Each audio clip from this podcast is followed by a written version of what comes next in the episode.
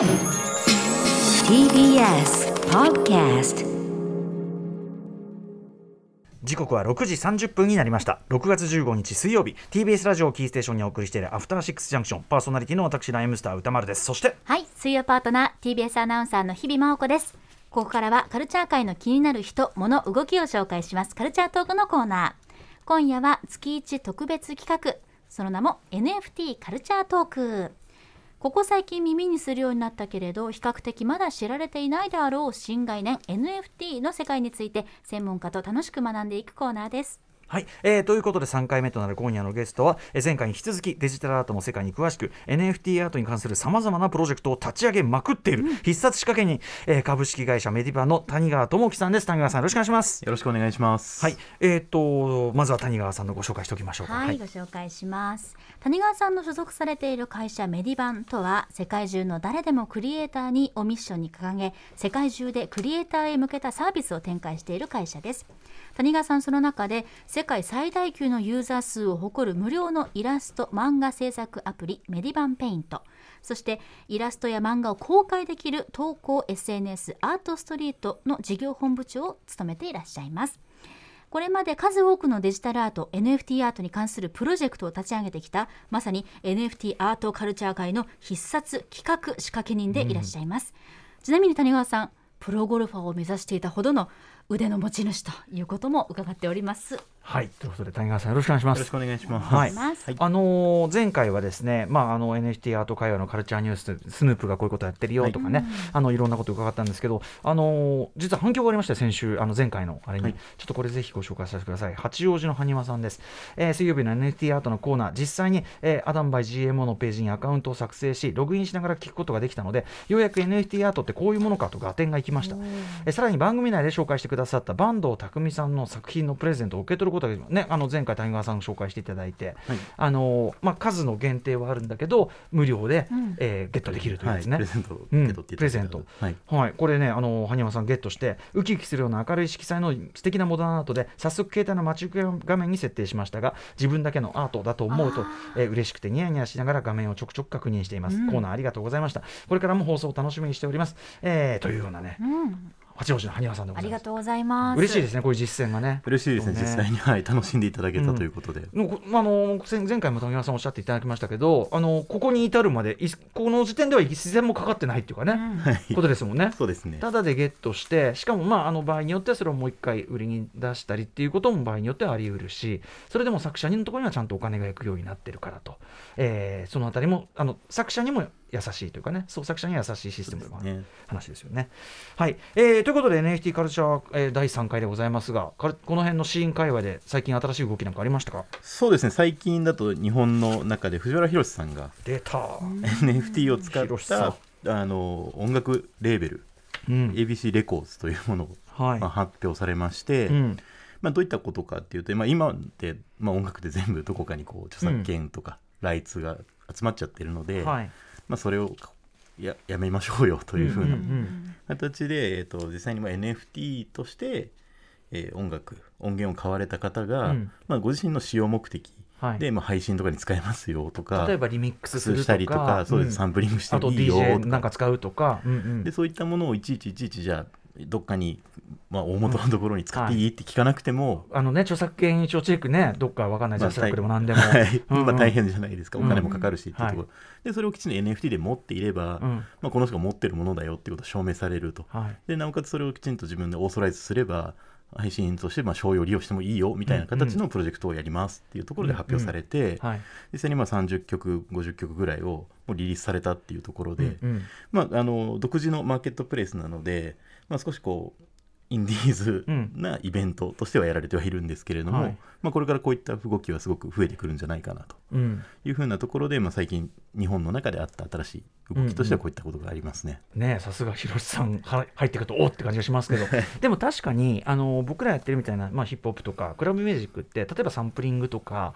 みたいなのやるときに、まあ、当然クリアランスっていうのを正式にリリースするんだったらしなきゃいけないんだけど、まあ、先ほどおっしゃったようにお金もすごいかかったりとか、本当はそこってもうちょっとオープンにでなおかつそのあのオープンにクリエイトはするんだけど元の著作権者も損しないみたいな形があればなんか僕はもっと本当はクリエイティブ的にはプラスなんだよなっていうか本当あんまり著作権でガチガチにやりすぎちゃうとこうなんかこう阻害するものがあるなっていうのは正直思うところがあったんだけどこの仕組みだったら、まあ、ある程度フェアに透明性を持ってそうですねサンプリングする側もやっぱり価値を作れますしされた側とかもちょっとそれに対して対価が入ってくるみたいな仕組みを作れるっていうのはすごくいいなと思いますね。いやだからなんか特にクラブミュージック的なものの中ではすごいあの理にかなってるなって思いましたね。うんあの二次的に変化して当然の音楽だから、うんうんうん。あの完成した作作品、まあ、もちろんそれとして流通してもいいんだけど、うんうん。いわゆるこうポップスが著作権料だけでなんかしてるのとちょっと違うっていうか、うんうん。うんなのでいいと思います。このリリースにもその二次創作を肯定し、うん。まあ、アーティストとリスナーがコミュニティとしてつながっていく世界を目目指していく。あ、うん。NFT ってこういうことなんだなっていうのをうん。このリリースでもなるほどと思いましたね。うん。一方でね、広瀬さんインタビューではね、あの藤原宏節と言いましょうかね、あのとにかく忖度なしのズバズバ発言が炸裂してて、これはこれで面白いんだけど。そうです。ね、NFT もねなんかやっぱりいろいろ言われることもあるので、うんうん。嫌だったら買わないでいいんじゃないっていうことそれそうだね。はい、うん。おっしゃってましまあでも広瀬さんそのねあのスパンとした感じがねやっぱり持ち味だからうんさすがでございます。はい、えー、ということでお知らせの後ついに NFT カルチャートークステップ3実践編でございます。えー、今夜はですね必殺 NFT アート仕掛け人の谷川智樹さんと一緒にですね、えー、この番組アトロクのノベルティグッズを NFT 化しようじゃないの会議2022、えー、リスナーの皆さんからもアイデアいっぱい実はいただいているので、はいこちらを開催いたします。After Six Junction. 生放送でお送りしていますアフターシックスジャンクションここからはアダムバイ GMO との月1コラボ企画 NFT カルチャートークです。アメリカからやってきた新概念 NFT カルチャーについて専門家と詳しく学んでいきます。はいということで今夜のゲストは必殺、ね、NFT アート仕掛け人、えー、株式会社メディバンの谷川智樹さんです、えー、谷川さん改めてよろしくお願いします。よろしくお願いします。よろしくお願いします。さて4月から始まりましたこの月1のコーナーなんですが前回はメールにもいただきましたように実際にゲットしてみよう編ということで TBS ラジオで日曜夜6時から放送中オープン・ヨア・アートがエアドロップつまり無料で配布している坂東匠さんの NFT アートを実際にゲットしてお送りいたしました、ねえすごいことだよね。え。でやっぱその限定だったりするから途中で手に入る。だからやっぱりそのなんていうかなある種の希少性というか、うん、唯一なものなんだっていう、ね。で自分のものだし正真正銘。えーでポチッとすぐにゲットできて、でやっぱさっきのその待ち受けとかにして楽しむって、まあ、ある種その美術アートのん。今、ね、の楽しみ方の一つだから。なんかそのすごい実感しやすい感じでございましたね。はい。ね。はい、ということで、えーこれ坂東匠さんの番組「オーピアンハートね」やりのあれノベルティでしたけどこれあの NFT アートとか NFT の仕組みをノベルティ的にこう配布している事例って他にどんなのがあるんでしょう？そうですね。例えばあの TBS ラジオさんの入れ方の決日の中で、えー、とパーソナリティ3名で一つの絵を描いていただいて、うんうん。それをじゃあデジタルステッカーとして限定配布しますよっていう風なエアドロップの企画をやらせていただいて。なるほどね、まさにデジタルステッカーというかね。そういう感じですかね。ああこれだ。あー気持ち悪い。目がドーンとね。あ褒めてますけどね。褒めてます。気持気持ち悪いのがしょうがない。気持ち悪く書いてるのがしょうがないそれはね片桐片桐さんがそういうそういうふうにやってんだから。はい。はい、はい。えー他には？そうです。ね他には、えっとまあ、プレゼントっていうところで言うとこれ NFT 自体ではないんですけれども、先日あのフランク・ミュラー、はい。フランク・ミュラージャパンさんはい。がアダムの中で、まあ、1から12の数字時計の文字盤時計の文字盤の、はい。うん。を、まあ、あしらったこう作品を販売されましてええ。で、えっと、最初に初回購入者になられた方が、実際に日本の中のフランク・ミュラーのお店はい。にその画像を持っていくと、あリアルのアートプえー。リントしたものをもらえるよっていうふうな企画をやられて、あどんなわらしべ長者なんですか？本当あ、えおしゃれでーすねまた。だってフランク・ミュラーのさあれだったらちょっとバカになんないんじゃない？うわちょっとねあの本当にさそこそこの値がなってんのもあるんだな、うん、でもやっぱすごいですねそれはね。本当にアート取引的なレベルですね。のものですよね。ラグジュアリーでもあるしね、うん。はい、ということで、まあ、すでにいろんな試みありますがこの番組でもぜひ、えー NFT アート使って NFT の仕組みを使ってなんかね、はい。やりたいなというのがございます、えーでリスナーの皆さんからもねいろいろ仕掛けアイデアを募集したところ本当にたくさんの、えー特にやっぱラジオならではの皆さん、あの結構ビジュアル的なさ図像のアートが多いけど、やっぱ俺たちラジオだから、はい。なんか音でもいいですよね当然ねもちろんですさっきの曲の。もちろんデジタルデータであればというふうな、なのでちょっとその辺のアイデアもおもろいよねなんて言ってたらですねバコバコ届きましたんでそうなんですよ、ということで皆さんからお寄せいただいたメールも交えながらですね今夜は番組ノベルティ NFT 化計画としてアトロックノベルティグッズを NFT 化しようじゃないか会議2022開催したいと思います。はい。ではですね、えー結構これ複数届いたアイデアというかね、はい。割とああ皆さんこれ求めてんだっていうこと、逆にこれ本命かもしれないよね、ちょっとご紹介しましょう代表的なとこ。ろ、はい。はい、ラジオネーム信者のかおりんさんからいただきました。NFT は私の生活にとって全然関係ないものと思っていたのですがアトロクの月1コーナーを聞いて少しずつ身近に思えるようになりました。さてノベルティということですがアフターシックスジャンクションの声がいいのではないでしょうか？番組オープニングでね掛け合いでやってますけども。はい、アトロクらしくガチャの要素もプラスして何が届くかわからないという仕様とかいいと思います。なるほど、うんうん。音のノベルティを配っているラジオ番組は聞いたことないのでアトロクでやってほしいです、早くやろう。早くやろう。早くやろう。今言っちゃったアイディア言っちゃったから今。他のやつはやる前。やややこれね他の方からもそのアフターシックスジャンクションを求める声が結構あってしかもランダム性ってところ皆さん例えば、はい。えータコロフィーさんも、まあ、同じくアフターシックスジャンクションと。で宇多丸師匠やパートナーから始まり、えー今後は、えーコンバットレックさんのやからっぽいボイス。やからっぽいボイス。えー三宅監督監修のホラーボイスなど準レギュラーさんのボイスが増えていくようなコンプリートしたくなる系がラジオファンアトロックファンの心をつかむと思います。なるほど。これって、はい。あのーランダム性って取り入れることってできるんですか？あもちろんです、えっと、前回エアドロップバンドさんの作品をゲットしましょうみたいなやった時も、一つの URL にアクセスしてみて実際にどの作品がもらえるかっていうのはうん。受け取るまでわからないっていうのがはい。できてたので、そういった意味では本当何が当たるかわからない。複数のパターンを作って、うん。エアドロップの企画としてやった時には、はい。何がゲットできるかわからないみたいなランダム性もできますし、実際に配布の中で少しこう階段をつけること、えーレアなものはい。は個数を少なくしましょうとか、うんそういったような形で、まあ、もう少しこう遊び心を持ったような形で企画をすることも全然できたりはするんじゃないかなと。例えばねあのいつもこうお互いさ、えー、と水曜日だったら僕がアフター、はい。日比さんがシックシックス。スで合わせてジャンクション。だけどその組み合わせが、うん。なんていうかいろんなランダム。にまあだから基本的には曜日パートナー、うん。何曜日が来るかなみたいなのだし、たまにそのやからっぽい「あった!」みたいな。あこれコンバットレック、はい。コンバットレックバージョンが当たったとか、でコンプリートしたいからもっと送ろうとか、うんうんうんそれいいっすよね。本当にアフターシックスジャンクションもオンエアでは聞けない、うんアフター月曜日、はいシックス火曜日、ジャンクション木曜日みたいなこともできるってことですもんね。そうですよあとさもうさものすごい確率低いけどあの有名アーティストのさああれが紛れ込んでますみたいな。いいですね。そういう DJ コウさんのとか欲しい。ああ全然あん欲しいじゃない？ですよね。あんじゃない？欲しい。コウさんすごい余計なこと言いそうだからあアフターアフターでいいですっつってんのに OK あるアフターみたいな。イェイイェイみたいな入っちゃうかもしれないけど。でもいいねいいねいいね。いいですよね。どさくさに紛れてトム・クルーズインタビューの時取ってけばよかった。ああトム・クルーズ。なんぼ許可がかかるの、うん、でもでもそういうこうなんていうかな？コンプリート欲というところもそうだし、ランダム性もそうだし、はい。アフターシックスってやっぱこのパーツがあるから結構この間マジでいいし、ねえ広がりますこれ。複数の方から頂いただいてるということはも求められてるっていう、ね、感じもするから、ねえ。早くやろう早くいやろで早くやって他の番組がやったらすぐ言うからだから 後ろくなくして言うからああいつらフォロワーだからって言うから すぐすぐ言うからそれ。フォロワー増やしたい。うんじゃあ続いてですはいね。こちらはですね、うん焼酎のノンアル割りさんからいただきました。ラジオならではのノベルティということでやはり音声のプレゼントがいいのではないでしょうか、うんね。やはり。私は歌丸さんの「行ってみよう」という掛け声が好きなのでライブコーナーや交通情報の前に出る歌丸さんの掛け声集めたいですということでした。あのーそれではアフターシックスジャンクション行ってみようとかね、あとまあライブのライブの時なんとかかんとかのライブ行ってみようとかね、なんなんで行ってみようなんだかすいませんね。あんまりかっこよくないけどすいません。あんまり考えずに言ってたんで。でもまあまあまあそういう決まり的なやつとかね、本当にまさにステッカーって感じでね音声の。あとムービーウォッチメンに採用された人はムービーウォッチメン周りのなんかこう何かをやるとかね、うんうん。ウォッチしてくださいみたいなのとうか、ん、あ小あ道度作用にみたいなのがこう出てくるとか。なるほどそのコーナーごとのその掛け声的なものを特別にプレゼントするっていう。特にムービーウォッチメンはね、まあ、定番でずっとやってるから、そういう意味ではそれ別個に作ってもありかもしれないですね。そうですね、まあ、パーツさっきおっしゃったような、アフターシックスジャンクションみたいなパーツの組み合わせの中に、はい。本当にもうレアものとして、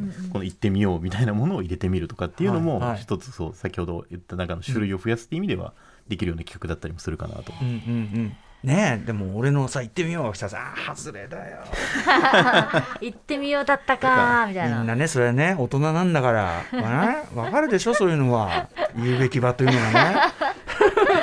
もう一発いきますか、はい。じゃあはい。えーじゃあ僕読もうかな、ぬくぬくたぬきさん。この方複数いただいてるんですが、えー例えばですねオープニングテーマの NFT ノベルティ特別バージョン。あの頭の10あの18時19時20時チューニングはずの全地球時かなはいはいはいえーアフターシックスオープニングテーマの NFT ノベルティ特別バージョン、毎日発聴しているとアンプニングが上がるので、えー着メロや好きな時間聞けたらリスナーの皆さんもここ一発上げたい時スマホから好きな時に、えー聞けたら気合が入るのであると確かに実はそうだ。あのライムスターのアフターシックスってあのー曲としては出してるんですけど、あのオープニングの短いバージョン8小節しかラップしてないやつはリリースしてないんですよ。あそうなんですか。だからそれだけビクターとかとうまくあれして NFT リリースってあのちなみにそういうレジメジャーレコード会社絡んだ例ってあります？今まで。今まではえっとその実際にもうデビューされてる方のデモ音源とかっていうふうなあうんうん。のあのまあ権利的にクリアになってるものをっていうのはやらせていただいたこと。がでも未リリースものであったりとか、はい。であればってことですよね。そうですね、そうですね。権利関係さえきちっと、はあの、身元が分かっていればっていうところではあるので。もうだからライムスターはもちろんその事務所とメンバー OK 出て、うんでもちろん著作権者はねそれぞれ作詞作曲メンバーあるから。と、まあ、ビクターのそういう法的な、まあ、その NFT とかに対してどういうスタンスかちょっと分かんないけどあのでもクリアになれば全然それを、はい、NFT にすることは。今。回のライムスターはこれ NFT で出しますよはかっこよくね？例のさスヌープが NFT でレベルやるって言ってかっけえよくわかんないけどとか言ってた 俺がもう次は NFT です。NFT やりますんで。見てください、ええ。聞いてください。聞いてください。あと全員フォロワーなんで。全員フォロワー。ちなみにもうそのスタイルはもうフォロワーですけどね。もうやってるからねそうなんだけどね。うーん。まあでもありですねこれも。ありですね。そういったのも全然できると思います。いや。だから昔っていうのもなんですけど本当着音とか、うんうん。着ボイスって私必死に集めたなと思って、うんうんちょっとでも自分なりにカスタマイズしたい音声もって思った記憶が今すごい蘇ってきました、うんうんうんいろんななんか自分なりのアトロクを作っていただくってことも NFT アートでできるってことですもんね。確かに、ん。そうだからその例えばさあのさっきの広瀬さんたちの試みじゃないけど、うん。アカペラとかトラックみたいなものを NFT 化して売ってそれで、売ってっていうか配布して、うん。でそれでこうなんかで二次創作全然していいですよみたいうな。そですね。それをじゃあサンプリングした曲を逆に皆さんから募集、もう一回募集するとかっていうふうな企画とかも面白かったり。そっか。行ってこいできるんだ。だしそうか。あとさあの前ラップジングル企画っていうのをやってやったんですね。あの星野源さんとかが匿名で応募してくれたやつなんですけど、なんかトラックをまずその配布して、でラップ入れてあげてもらうラップっていうかなんかボーカル入れてあげてもらってで優勝者はそれを改めて公式のなんかにするもとか。のとして出すとかっていう。はい。そういうこうなんていうかなまさにキャ行ってこいとかキャッチボールしながら、うんどんどんこうリスナーの皆さんと NFT 作品を仕上げていくみたいな、そういうのもできそうですねこれの仕そうですね。組みだったらね。そういったのもすごく面白い企画、まあ参加型というか、皆さんこうやっぱコミュニティとしてうんうんアトロクっていうものに対してはい参加してる感じを作れるっていうのはすごいいいかなと思いますね。特にそのなんていうかなそういうこうやキャッチボールやり取りできるって昔は絶対できなかったことだからこういう仕組みがあるんだったらそういうのもなんか生かさないともったいない気もなんとなくしますねこれもね。あとねこれね先週番組中でちょっとあの一回読んだんですけど、ははいいこのコーナーじゃなくて大学中退さんからいただいた、えー先日の NFT カルチャートーク内の話題で番組内のステッカーやノベルティを配信という話がありましたがメールを読まれた本人に、その読まれた部分の音声データを NFT として配信するのはいかがでしょうか、私は芸人さんのネタコーナーでメールが生まれた時はラジコの聴取可能期限の3時間を使い果たしてしまうまで何度も何度も聞き返してこれまさにラジコの宣伝そのまんま。お兄ちゃん何度も繰り返して聞かない、えー地方の系列局までラジオプレミアムのフォースを使い、えー聞いてしまいます。ですのでメールが生まれた部分を NFT としてさらに価値がつくのは非常に良いのではないかと考えました。ご検討のほどよろしくお願いします、えーいかがでしょうかこの？こういったのもできると思います。実際に、まあ、その本当にオリジナルデータを証明するっていう意味での、うん。まあ NFT の側面を使ったものとしてはすごくいいんだなと。そうですよね。申請性だから本当に番組が認めた番組で読んだやつだよ、うん。合成じゃないですよっていうことですもんね。そうですね、、録音じゃないみたいな、うんうんうん。勝手に自分が録音したもんじゃないよっていう風な、確かにそういったのはすごい面白いかもしれないです。なんかその実際の放送の一部を切り取るっていうのはやっぱりその神聖性というかうんそれが本物であることの価値っていう意味では確かにそれもありですねなんかね。そうですね。ラジオのアーカイブ的な意味でもそういったアートが増えれば増えるほどその時の温度感とか空気感っていう音声で残せるってね、大きいことですよね。アイデア広がりますね。谷川さんどうですかこう一連のこう聞いてて皆さんのアイデア。いやすごく皆さん面白いアイデアをお持ちだなっていうのとやっぱりラジオっていうところで音声っていうところを使った NFT の企画っていうのはやっぱまだまだこういろんなことができるなっていううん。可能性がすごいあるなと思ったの面白いですね。はい、なんかこう谷川さん的にこういうことやったら面白いんじゃない？みたいなプラスアルファアイデアあればぜひ教えていただきたいですけど。そうですね。僕的にはですねこうやっぱりこう今まで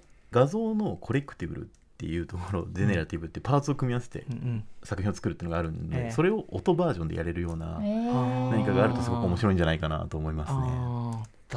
うん、例えばこう曲のパーツパーツがあってさっきのねあれじゃないけどあの横に並べてもいいし縦に並べこう重ねてもありとかねああなるほなんど。かレゴブロック的な、うんうんうん。でみんなで集めていろんなの作っちゃおうみたいな、うん。ありがとうございますちょっといろんなこと言うかもしれない。はい、ということで、えー今夜いろいろねご紹介皆さんからいただいたアイデアをもとにアトロクノベルティグッズの NFT 化計画進めてまいります、えーぜひ仕掛け人の知恵もはい拝借させていただきますのでぜひ谷川さんアドバイスよろしくお願いします。今後とも。はい。よろしくお願いします。えー最後に今夜の NFT カルチャートークを金 NFT の世界に一歩踏み込んでみようかなと思ったそんなあなたにお知らせです。ここでアダムバイ GMO からのお知らせです。皆さん NFT をご存知ですか？?NFT はコピーが簡単にできてしまうインターネット上のデジタルデータに唯一のものとして価値を持たせ、それが本物であると証明する仕組みです。そんな NFT が多く出品されているのが NFT マーケットプレイスアダム by GMO。アダム by GMO は NFT 出品・購入のためのウェブサイトです。デジタルアートやトレーディングカード、人気漫画家による書き下ろしイラストなど様々な NFT が出品されています。あの有名クリエイターの作品や掘り出し物の一品まで、あなたの欲しい NFT がきっと見つかる。オンリーワンのデジタルアートが探せる、買える。NFT マーケットプレイスアダム by GMO 詳しくはアダムスペース GMO で検索してみてください。なおご利用の際は出品されている作品のストア詳細をご確認いただくようお願いします。以上、アダム by GMO からのお知らせでした。はいということであっという間にお時間になってしまいました最後に谷川さんからぜひお知らせことなどもお願いしますはい、えっと、前お話があったエアドロップですね、NFT ゲットしていただける企画は、えっと、随時いろんなことを、いろんなクリエイターさんでやらせていただいてますので、ぜひ、あの、アダムのツイッターアカウントなどもチェックしていただければと思います。あとねご自身のねメディバンもそうですね、はい。活用して、まさにそこでデジタルアート作ってあの皆さんやり取りしてみたいなねそれが全部できるわ NFT けですよね、デビューもしていただければと思います。はい、えーということでここまで。アダム、はい、アダム by GMO presents NFT カルチャートークゲストは必殺 NFT アート仕掛け人株式会社メディバンの谷川智樹さんでした。谷川さんありがとうございました。ありがとうございました。After Six Junction.